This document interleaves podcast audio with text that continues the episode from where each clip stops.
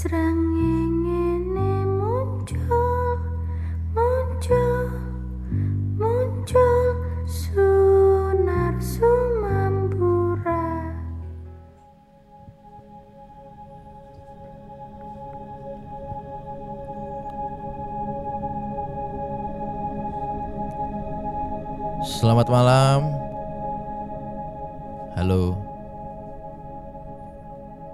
lagi di podcast Malam Kliwon barengan Bimo sama Danu. Yes, di episode 40 Mantap, 10 episode lagi kita akan bikin sesuatu yang spesial. Di episode ke-50 ya Di episode 50 Betul. kita juga bakal bagi-bagiin sesuatu untuk teman-teman. Mantap nggak tuh? Terima kasih buat teman-teman yang sudah subscribe di channel YouTube kita. Terima kasih yang udah nge-share juga yang denger dari Spotify. Mm-mm. Kita mau ngasih tahu mungkin teman-teman pada bingung kenapa durasinya pendek-pendek kalau di YouTube. Iya Mas Danu yang jelasin. Jadi kalau di Spotify itu kita publish satu episode yang durasinya full Mm-mm. Durasinya komplit 40 menitan kali ya Heeh. Di Spotify itu kita publish langsung satu episode penuh Nah di YouTube itu kita akan publishnya per cerita Satu, satu satu, satu, satu, kayak gitu. Jadi akan kita publish per cerita jadi satu video dan Oh, tiap hari Betul. kayak gitu. Terus juga em, ada beberapa komen yang bilang suaranya mungkin kurang kencang atau gimana. Oh iya katanya udah pada pakai headphone atau pakai headset tapi Mm-mm. suaranya masih kurang kenceng katanya. Betul. Itu kayaknya sih em, mungkin source-nya juga di teman-teman ya. Kan beda-beda ya source buat dengerin di Mm-mm. handphone atau di laptop. Tapi kalau dari kita sih udah full. Iya dari kita sih udah pas sih. Udah Soalnya kalau pas. ditinggiin lagi ntar peak ya nyala merahnya. Mm, Terus apa lagi ya? Oh masalah kamera. ya semampunya kita baru gini doang. Iya. Mudah-mudahan kita bisa ganti kamera yang baru atau ada yang sponsor. Boleh. Siapa tahu ya Siapa tahu. dari Canon atau Nikon atau Sony mungkin Betul. bisa ngasih kamera baru Mm, karena kan Leica. Kita udah sempat bilang kamera ini kamera legend ya. kamera yang dipunyai oleh orang besar dulu ya kan. Bener, bener loh ini. Nggak nggak bohong. ngada-ngada ini. Terus- Oke, Leh. Oke, kita mau kasih tahu juga mungkin teman-teman tadi pada ini ada suara apa segala macam gitu. Ini Oh, ini. kebetulan ada teman-teman juga yang Ada teman kita. yang lagi skripsi. Tuh. Kayak kemarin dari Oh iya dari Taruma Negara ya. Tar- Taruma Nagara. Iya, dari Taruma Negara tuh ngobrol-ngobrol sama gua sama Bimo Mm-mm. tentang mereka mau bikin skripsi tentang podcast ya katanya Betul. ya sebagai media baru kayak Uh-uh. gitu-gitulah. Jadi bukan cerita horor kemarin. Bukan, kita bukan. bukan. Banyak yang salah tangkap ternyata. Uh-uh. Jadi teman-teman dari kampus-kampus juga kalau mau undang kita silahkan. Iya, atau mau ngobrol-ngobrol, mau sharing, boleh. misalnya buat tugas akhir atau gimana. Ya oke deh kita takis Mm-mm. episode ke-40 ini dengan Cerita pertama. cerita pertama. Ini dari email namanya Adrian. Oke. Selamat malam abang-abang podcast Malam Kliwon. Sebenarnya cerita ini terjadi di tahun 2016 bertepatan dengan bulan Ramadan atau bulan puasa. Mungkin dari kalian ada yang percaya kalau setan atau jin itu dibelenggu di bulan Ramadan. Mm-mm. Tapi kejadian ini nyata dialamin sama teman gue sendiri. Kebetulan yang terlibat di cerita ini nama panggilannya sama-sama Iwan. Jadi gue sebut Irawan dan Iwan aja ya. Kejadian ini berlokasi di daerah Karawaci. Jadi si Iwan ini kerja di mall yang cukup terkenal di Karawaci. Dia itu nggak bisa ngendarain motor, jadi setiap kerja selalu naik angkot. Nah, sialnya dia kena jadwal masuk siang. Dan malamnya tuh ada midnight sale. Oke. Dan biasanya kalau udah tengah malam, angkot di daerah Karawaci itu udah nggak ada. Akhirnya si Iwan ini nelpon eh, nyokapnya pas dia keluar dari mall buat minta tolong si Irawan ini buat jemput dia di depan hotel seberang mall tersebut. Berangkatlah si Irawan ini sekitar jam satuan, jam satu pagi nih ya. Saat melewati kawasan Taman Ubud di deket gapura depan kantor pajak yang udah lama nggak dipakai, dia ketemu Iwan tepat di situ lagi jongkok. Irawan pun ngeh dan berhenti. Terus dia nanya, lah kok lu di sini? Nyokap lo nyuruh gue buat jemput lu di depan hotel. Nah si Iwan yang tadinya jongkok nggak ngomong sama sekali, tiba-tiba bangun dan langsung naik ke motor. Si Irawan mikir, oh mungkin si Iwan ini capean kali ya. Nah singkat cerita, jalanlah mereka menuju pulang nih. Karena jalan buat menuju arah pulang harus putar balik dan putaran baliknya agak jauh. Dan gak jauh dari putar balik itu ada jembatan kecil, jembatan penghubung dua kecamatan dan ada beberapa makam orang asli kampung situ. Pas sampai putaran balik, si Iwan ini tiba-tiba ngomong, lurus. Si Irawan pun kaget. lah, kan harusnya putar balik. Nah, si Iwan ini ngomong lagi, udah lurus. Irawan pun diem dan langsung mau muter balik.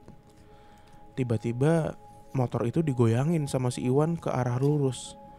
Seakan-akan dia nggak mau kalau motornya harus muter balik. Spontan motor yang dinaikin Iwan sama Irawan ini pun jatuh.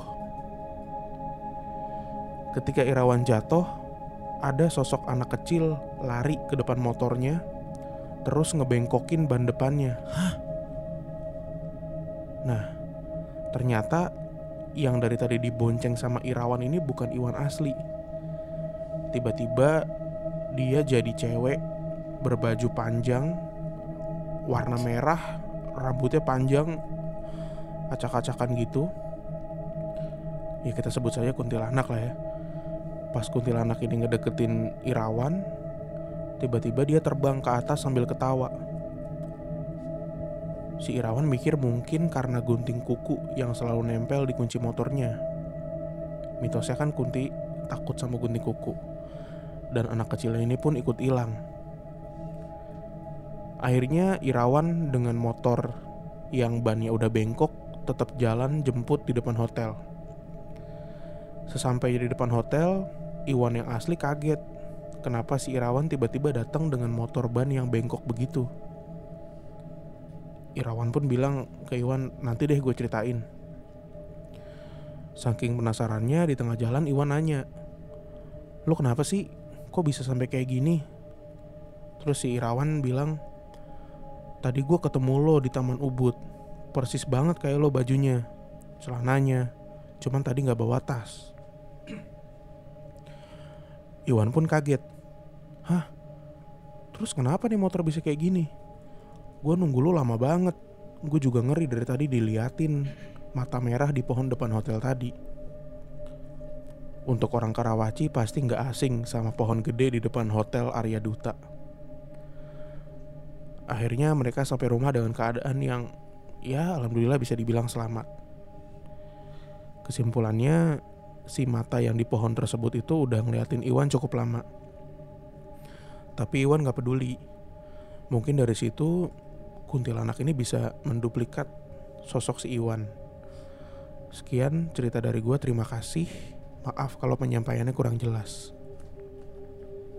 Kacau. Red Lady bro. Iya, Iya ih berubah lagi.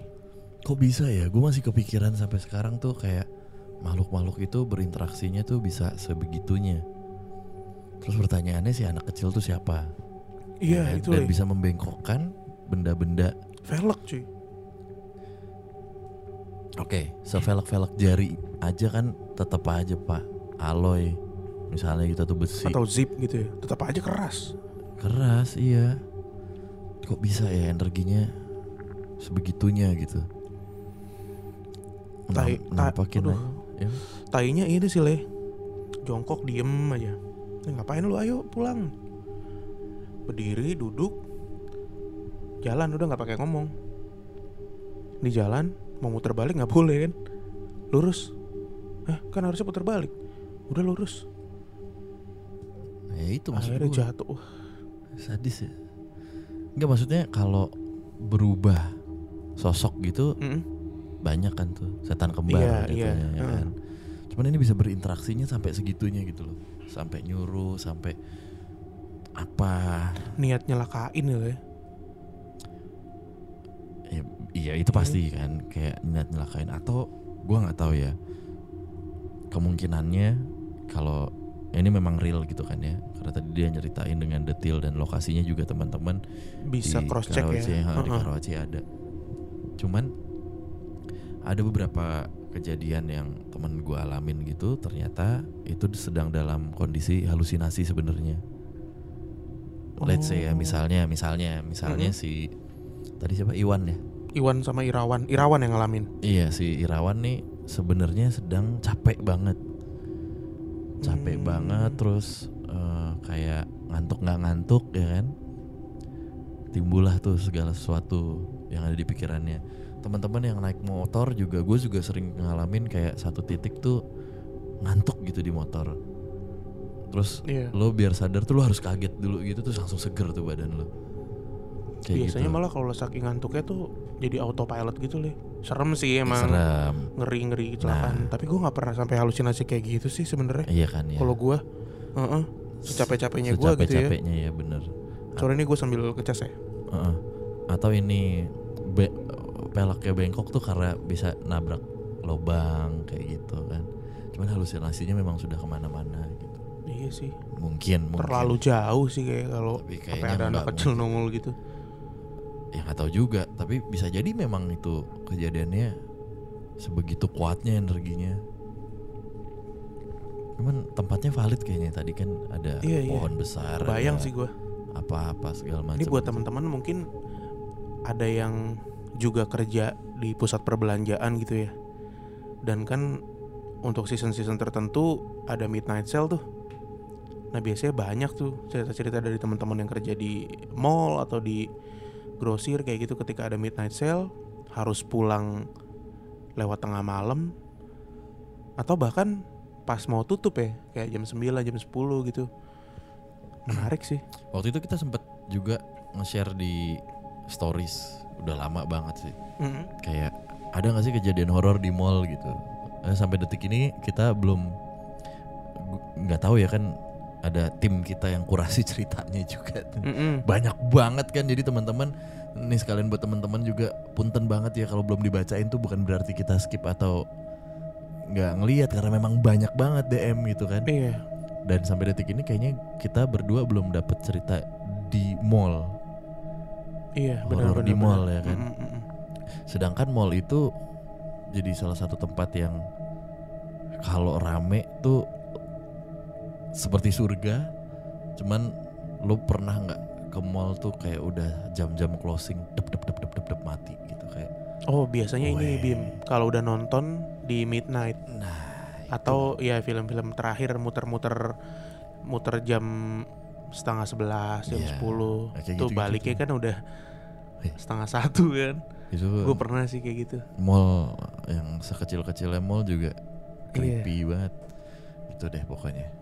Oke itu tadi cerita pertama. Kali ini ceritanya dari DM nih. Ini ceritanya lumayan panjang Bim. Tapi wah gokil sih cerita ini Coba.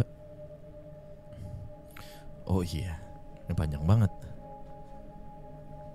Oke, ini dari Ed Putu Ayu Anggrai, bener kan? betul Semua ini berawal dari temen kakak gua. Kita sebut aja dia Bang Mada, nama samaran. oke Jadi Bang Madi, Bang Mada ini biasanya selalu pulang kantor itu habis maghrib. Biasanya nunggu maghriban dulu di kantor lalu baru OTW pulang ke rumah. Katanya sih karena macet dan gak sempat maghriban kalau dia on the way on time jam 5 dari kantor. Jadi dia lebih milih untuk maghriban dulu di kantor. Mm. Lalu udah beberapa hari ini dia pulang tuh on time mulu. Akhirnya kakak gue nanya kan, Bang tumben lu akhir-akhir ini pulang on time jam 5 Kan gua nggak ada temen jamaah maghrib nih jadinya Lalu Bang Mada ini ngejawab, eh iya nih Soalnya komplek rumah gua lagi diteror nih akhir-akhir ini sama pocong si mbak yang jagain anak gua agak penakut. Jadinya dia minta gua sama istri gua pulang jangan malam-malam. Biar dia bisa cepat-cepat pulang juga katanya. Biar nggak malam-malam banget.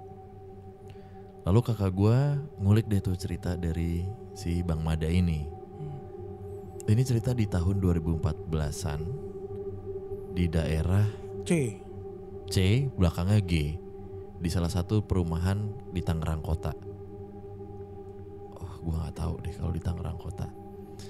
Jadi cerita ini berawal dari kesaksian si Mbak yang kerja di rumah dia. Dia ini si Bang Mada berarti ya. Mm-mm. Ceritanya kejadiannya pas maghrib.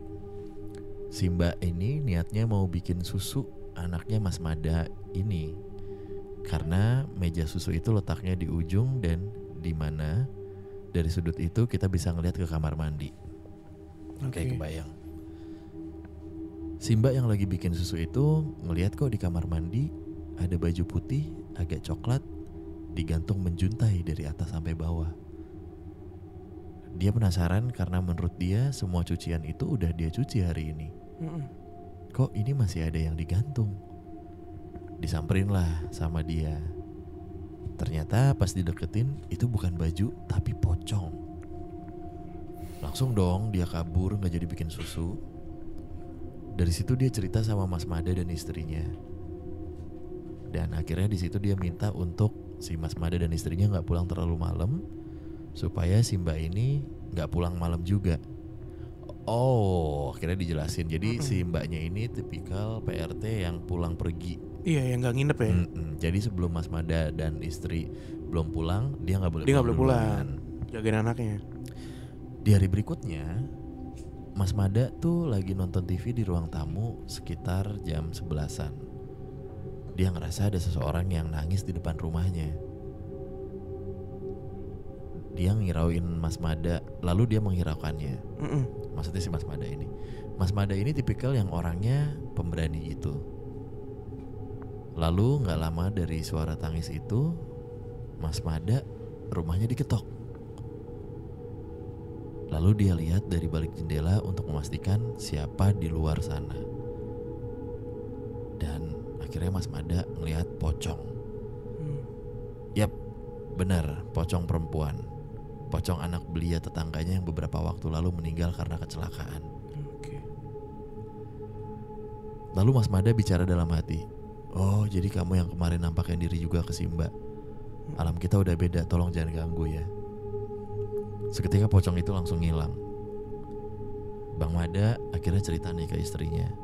Dan istrinya pun bicara, kenapa ya kok dia gentayangan? Mm-mm. Nyambat gitulah. Aku dengar dari ibu sebelah rumah kita pas beberapa hari lalu juga dia sempat cerita kalau anak itu gentayangan jadi pocong. Awalnya aku nggak percaya, tapi kalau dari kesaksian kamu sama Simba begitu, ya ya udah aku percaya deh nih. Abis diceritain gitu kakak gue speechless banget dong. Mm-mm. Beberapa minggu setelah Bang Mada itu cerita begitu, akhirnya ya dia diam aja. Dan sampailah di jam makan siang. Tiba Bang Mada cerita lagi nih ke kakaknya si Putu ini. Eh lo mau dengar cerita tentang si pocong itu nggak lanjutannya gimana? Kakak gua terus nanggepin, ah masih ada lanjutannya. Emang gimana lanjutannya? Iya, jadi pocong itu adalah anak tetangganya yang beda cuman beberapa rumah dari rumah si Mas Mada ini. Mm-mm. Dia meninggal karena kecelakaan. Dia anak Dia umurnya masih belia banget. Oh ya, Mm. dia umurnya masih belia banget. Baru lulus SMA Mm-mm. dan baru mau masuk kuliah. Oke. Akhirnya Pak RT dengan berat hati menyampaikan ke pihak keluarga anak tersebut kalau dari beberapa kesaksian warga komplek dan hansip, gentayangan dalam bentuk pocong dan meresahkan warga. Jadi setiap habis maghrib warga komplek tersebut langsung masuk rumah nggak ada yang aktivitas di luar rumah lagi. Kalau aktivitas di rumah di luar rumah dia bakalan nampakin diri dan ngetok-ngetok pintu rumah warga. Gila. Awalnya pihak keluarga nggak percaya, tapi Pak RT menyarankan dia ke orang pintar untuk nanyain kenapa dia bisa gentayangan. Lalu pihak keluarga akhirnya menuruti permintaan Pak RT tersebut. dan mendatangi orang pintar dan orang pintar itu bilang benar anak perempuan ibu memang gentayangan karena tidak teri- diterima di sana lalu kata orang pintar itu coba deh ingat-ingat lagi ada barang almarhum yang masih keiket nggak sampai dia dikuburin keikut. Lalu sang kakak almarhum inget-inget nih Apa ya barang yang almarhum masih ikut ke kubur sama jenazah Setelah inget-inget akhirnya si kakak inget tuh Hmm. kawat gigi Behel, Behel. ya. Hmm.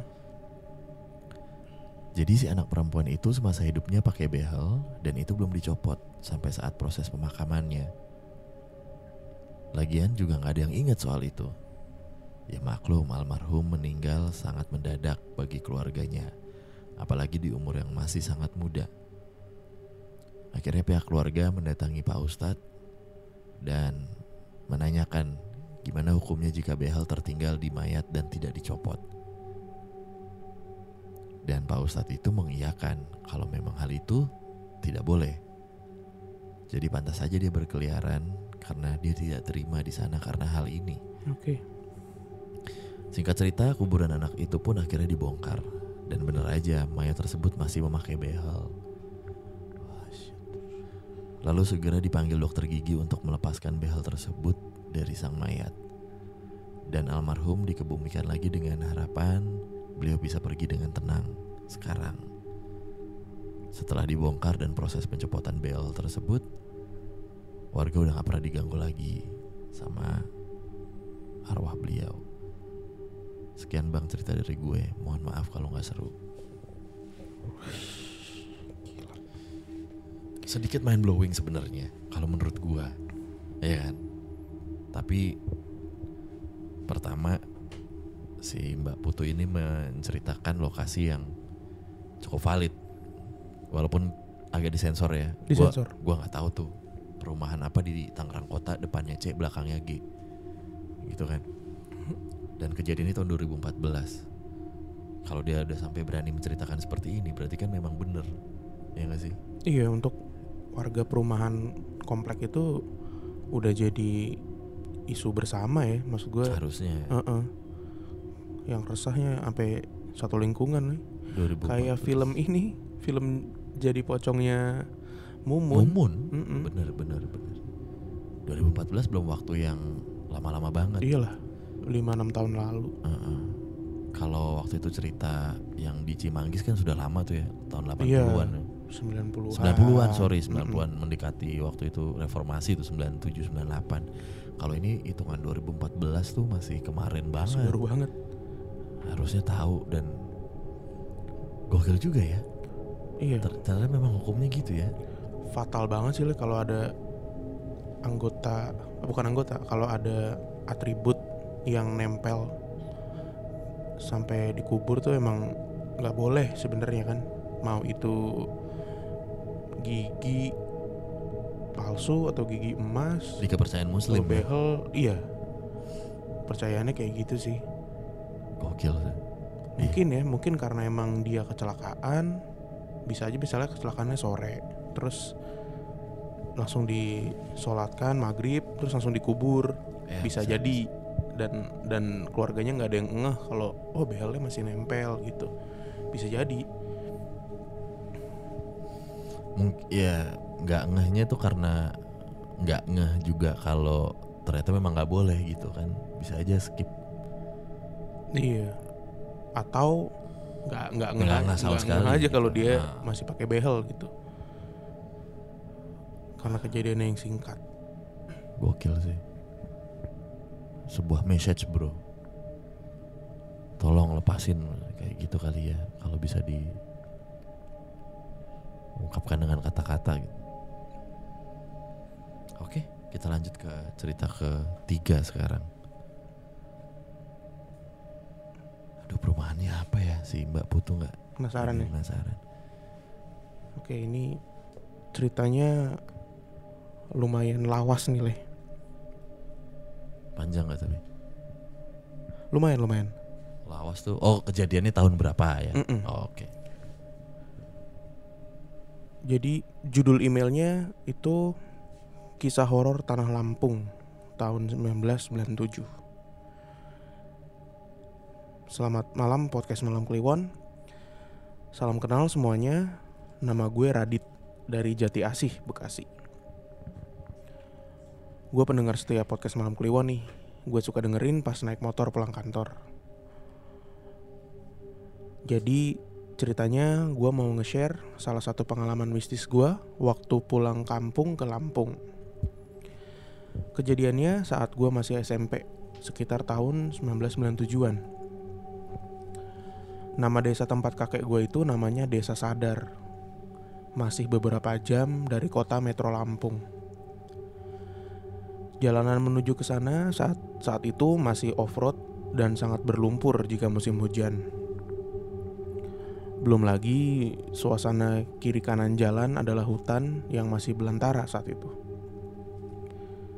Sepanjang perjalanan yang membawa mobil adalah bokap gue dan tidak ada hal yang aneh. Kami berangkat dari metro pagi-pagi.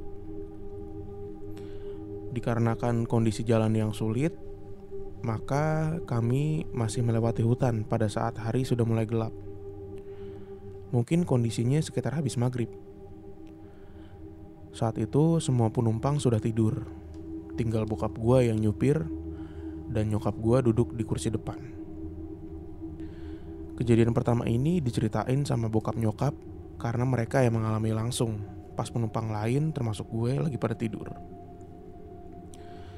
Ceritanya mobil saat itu lagi di tengah hutan. Karena kondisi sudah gelap, jadi lampu depan mobil dinyalain. Ternyata dari arah depan juga ada lampu mobil. Bokap sama nyokap gue nggak curiga sama sekali. Mereka pikir itu juga mobil yang melintas di jalan ini. Tapi saat itu, makin lama lampu mobil orang depan ini makin terang dan seperti pakai lampu jauh, sehingga membuat silau bokap gue yang lagi nyetir. Bokap cuma membalas dengan lampu dim dengan tujuan mobil depan biar menurunkan lampunya atau mematikan lampu. Tapi ternyata mobil depan tidak menggubris. Lampunya makin terang dan mendekat. Begitu lampu tersebut berpapasan sama mobil kita, bokap nyokap gue bingung karena lampu tersebut hilang dan kita tidak berpapasan da- dengan mobil sama sekali. Dicek di spion, menoleh ke belakang pun gak ada mobil yang lewat. Pada bingung tuh, lampu barusan tuh apa? Tapi bokap berpikiran positif aja dan terus melanjutkan perjalanan. Ya. Akhirnya kami tiba di rumah kakek di desa Sadar. Kondisinya masih desa banget dan belum ada listrik waktu itu. Karena udah malam, ya udah semua pada tidur dan istirahat. Baru besoknya gue muter-muter di rumah dan ngeliat lingkungan di sekitar rumah kakek. Rumah kakek gue tuh luas. Ada beberapa kamar dan dapur yang masih menggunakan kompor kayu bakar. Wih. Uniknya, kamar mandi rumah berada di luar rumah dan tidak memiliki atap dan dekat dengan sumur. Oke. Rumah tersebut berada di tengah kebun milik kakek saya. Singkat cerita, gue inget main-main di sekitar rumah, di sekitar rumah kakek gue sepanjang hari. Nah, waktu sore menjelang maghrib, baru ngeh kalau suasana di sana ternyata gelap banget dan sepi banget. Mungkin karena belum ada listrik kali ya. Setelah sholat maghrib, kakek dan nenek menyiapkan makan malam di ruang tengah. Kami sekeluarga makan di ruang tengah dengan ditemani lampu minyak dan saling ngobrol. Tidak ada yang mencurigakan saat itu, tapi nggak berlangsung lama. Waktu itu gue makan pakai tangan dan setelah selesai makan, gue mau cuci tangan dong. Kata nenek, cuci tangan di kamar mandi aja. Gue langsung berdiri dan coba jalan sendiri ke kamar mandi. Tanpa sadar saat itu kalau kamar mandi itu ada di luar rumah dan harus melewati sumur tua dulu.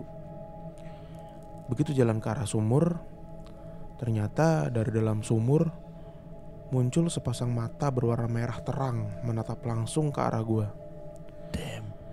Karena saat itu posisi gelap banget, jadi badannya cuma terlihat siluetnya aja. Badannya itu warna hitam dan setengah badannya berada di dalam sumur. Gue nggak bergerak tuh, karena awalnya gue pikir kucing. Tapi kok kucing bisa di atas sumur yang nggak ada penutupnya? Begitu mata merah itu berkedip, gue lari ke rumah seadanya dan nangis kejar. Sontak orang rumah kaget ngeliat gue lari dan nangis. Kakek gue yang nanya, ada apa, ada apa? Gue sambil nangis bilang, ada mata mbah. Langsung kakek, kakek gue keluar sambil marah-marah di depan sumur. Gak lama kakek gue bilang, udah gak usah nangis. Udah gak kenapa-napa udah nggak- dan gak ganggu. Memang bener sih sampai saat kita pulang gak ada kejadian apa-apa lagi. Sekarang gue coba inget-inget dulu itu makhluk apa. Dan ternyata pas gue browsing mirip banget sama genderuwo. Nah, kurang lebih begitu cerita gue. Next, gue share lagi karena masih ada yang lebih serem menurut gue. Selamat malam semuanya. Oh, iya iya iya iya iya. iya. Tahun berapa? 97. Dia umur berapa? Kenapa oleh? Dia umur berapa? Pokoknya pas tahun itu, tahun 97 itu dia lagi SMP, masih SMP. Oh.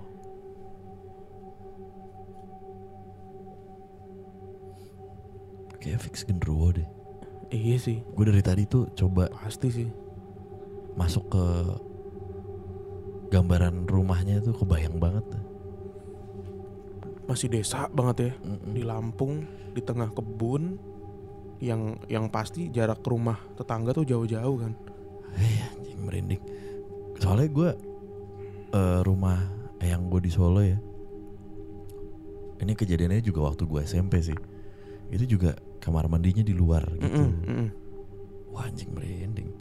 Gue juga kalau mau kamar mandi malam tuh, wih, gila. Males ya. Lu pernah nggak tahu ya, lu pernah apa nggak? Gue tuh pernah di rumah. Jadi kan rumah dulu tuh kan kalau kampung itu identik dengan masih saudara-saudara gitu kan. Iya, Iya iya, kan? iya. iya. Maksudnya kayak masih satu Masih family. satu terah gitu. Kalau Mm-mm. di Jawa tuh satu terah. Waktu itu gue nginepnya tuh di rumah adenya yang gue gitu. Mm-mm. bentuknya udah rumah sih bentuknya udah rumah rumah bukan ru bukan bukan rumah Jawa gitu maksudnya yang gambaran kalau tadi kan kamar mandinya masih kosong apa Di nggak ada atap nah, kalau ini bener-bener rumah gitu tapi lampunya kuning Mm-mm, nggak masih ada nih bohlam, LED bohlam. LED masih bohlam Mm-mm. gitu kalau anak kecil kan jam 9 jam 10 udah malam ya Mm-mm. malam banget terus gue tidur bangun tuh kayak kesesat di rumah tau gak lu kayak bingung nih gue di mana gitu serem banget kalau bayangin Apa karena ya lu masih ini kali adaptasi kali. Biasa tidur di rumah, terus tidur di tempat asing kan biasanya gitu kan. biasanya Bangun-bangun gitu kaget. cuman energinya beda aja kayak gelagapan terus nggak mau gue nggak mau di sini. Dan di saat itu gue nggak tahu ya gue lupa banget ceritanya.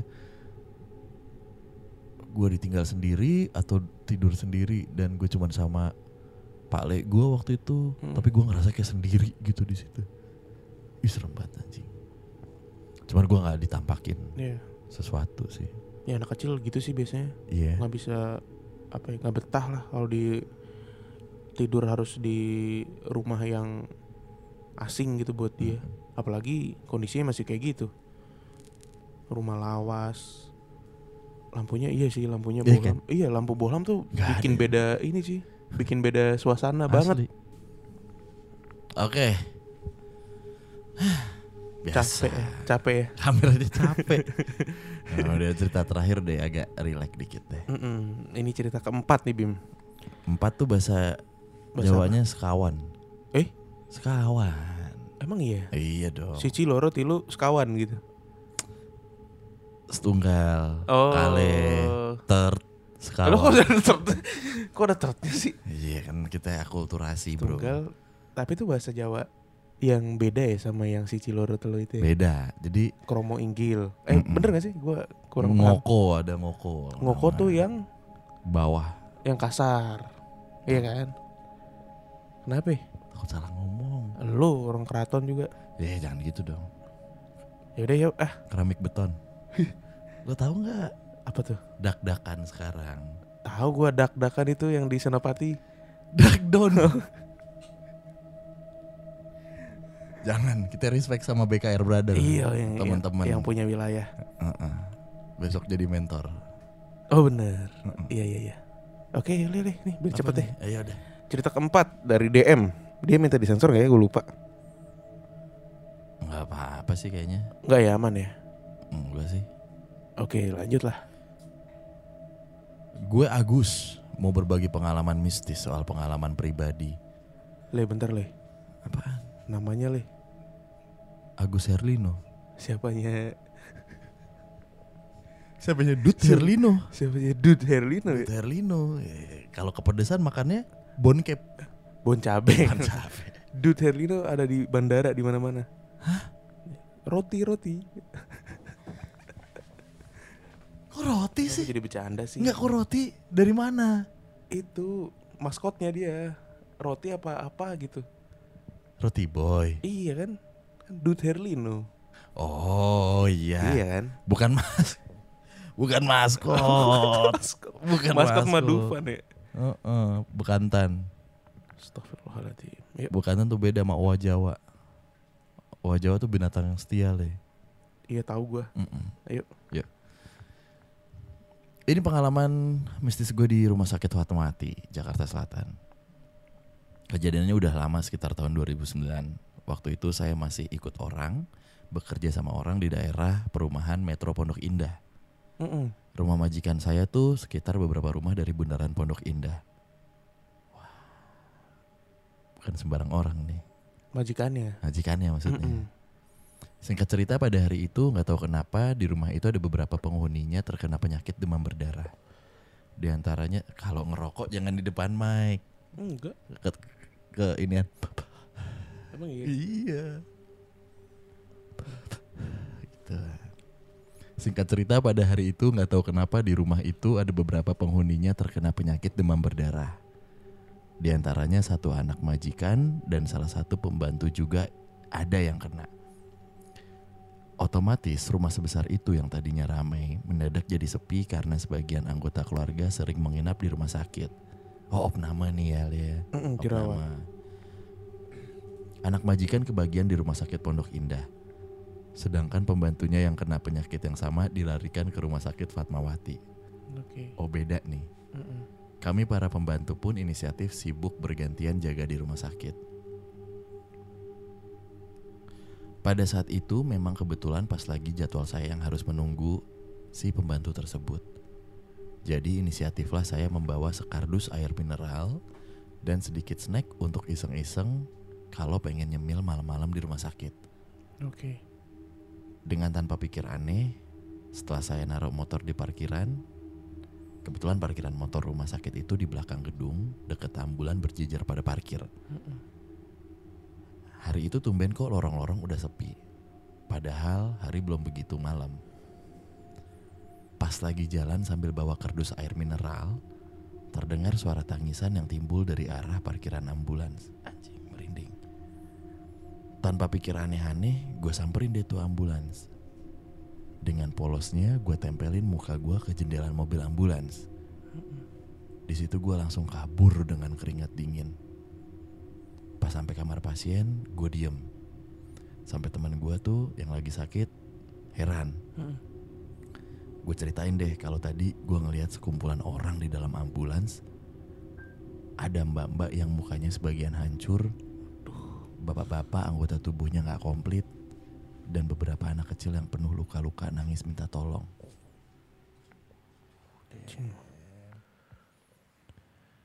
Pas abis kejadian itu, gue langsung ikutan sakit. Oh ya, cuma mau kasih tahu, ambulannya itu bentuk ambulan jadul, kijang doyok. Oh.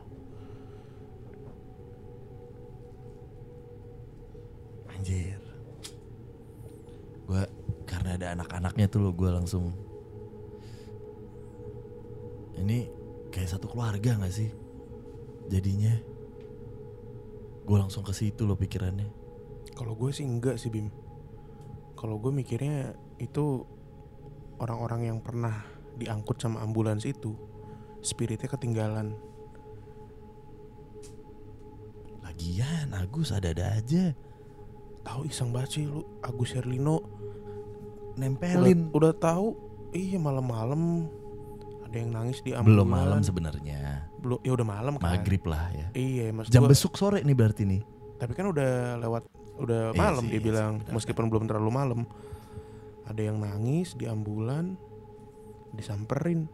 Lu tempelin muka lu ke jendela ambulan. Ya Allah. Sebenarnya ya dari scene cerita ini jahatnya Agus di mana? Jahatnya Agus. Heeh. nggak tahu. Diceritain ke temen yang lagi sakit. Oh iya ya bener juga.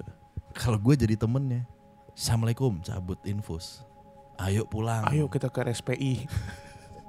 bayar-bayar dah eh. pakai gaji setahun. Bayar bayar dah nggak apa-apa dah. Iya. nggak ada THR, nggak ada gaji. Maksud gue kan ya udah temennya lagi sakit, jangan entar lu aja, ya entar aja ya ceritanya ya. sembuh, Heeh, iya. bener bener bener. Tapi ya wajar sih lah gue bisa mem- memaklumi ininya Agus sih. Iya benar. Shock kan pasti. Ceritain lah kan apalagi ditanya, "Lu kenapa sih, Gus?" gitu. "Lu kenapa sih, Gus?" Yang nanya Jaka.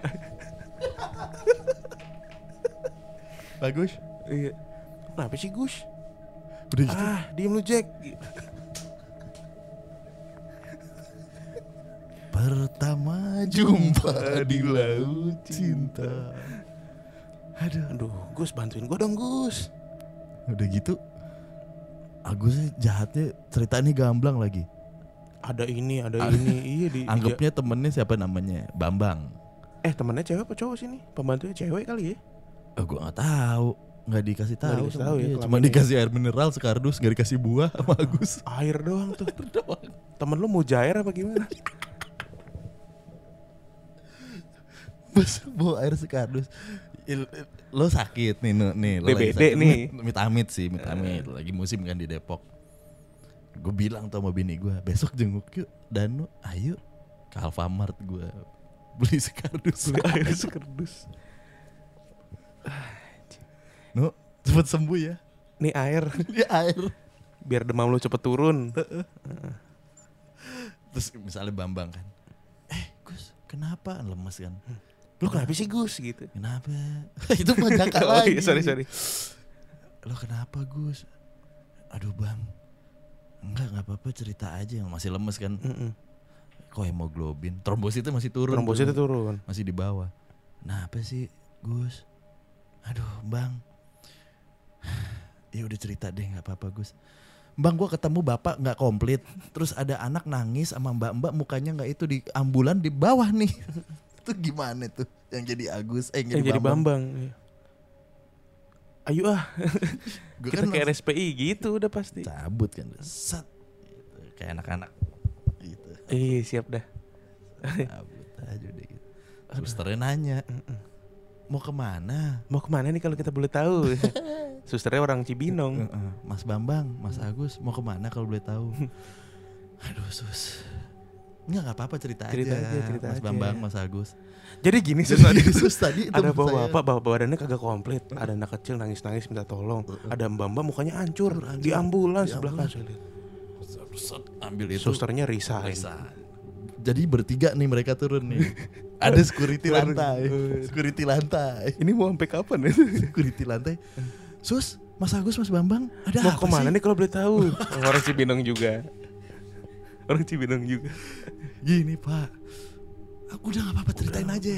Aduh gimana ya pak ceritanya pak Udah Ah, nggak apa-apa nggak cerita apa-apa, aja ceritain. saya jadi penasaran nih Tektokan tuh udah di brief biar kayak penyiar kan tiga penyiar harus ada harus ada pembagiannya tektokannya tektokannya. betul Mas Agus dulu yang buka. Jadi gini Pak, Bambang nyaut. Ada bapak-bapak, susternya, sama ada ibu-ibu gitu. Ayo ah, assalamualaikum bawa pentungan. buat apa torso apa sih istilahnya Apalah itu. iya cabut. Cabut. keluar. Ada pedagang pop mie kan deket warung-warung situ. jatuh. eh pas satpam. Pak Satpam, Mbak suster. Pak Bambang sama Oh kenal. Kok jadi kenal? Mambang Pak Bambang sama Pak Mas Agus. Mau ke mana nih kalau kita boleh tahu? Orang Cibinong juga. Ini sampai kapan ya udah le. Itu kesepi. Udah udah udah. Jauhan. Ya begitu ya teman-teman Aduh kan mau serius le episode ini le Ikan terakhir Udah nggak apa-apa Nggak apa-apa lah ya.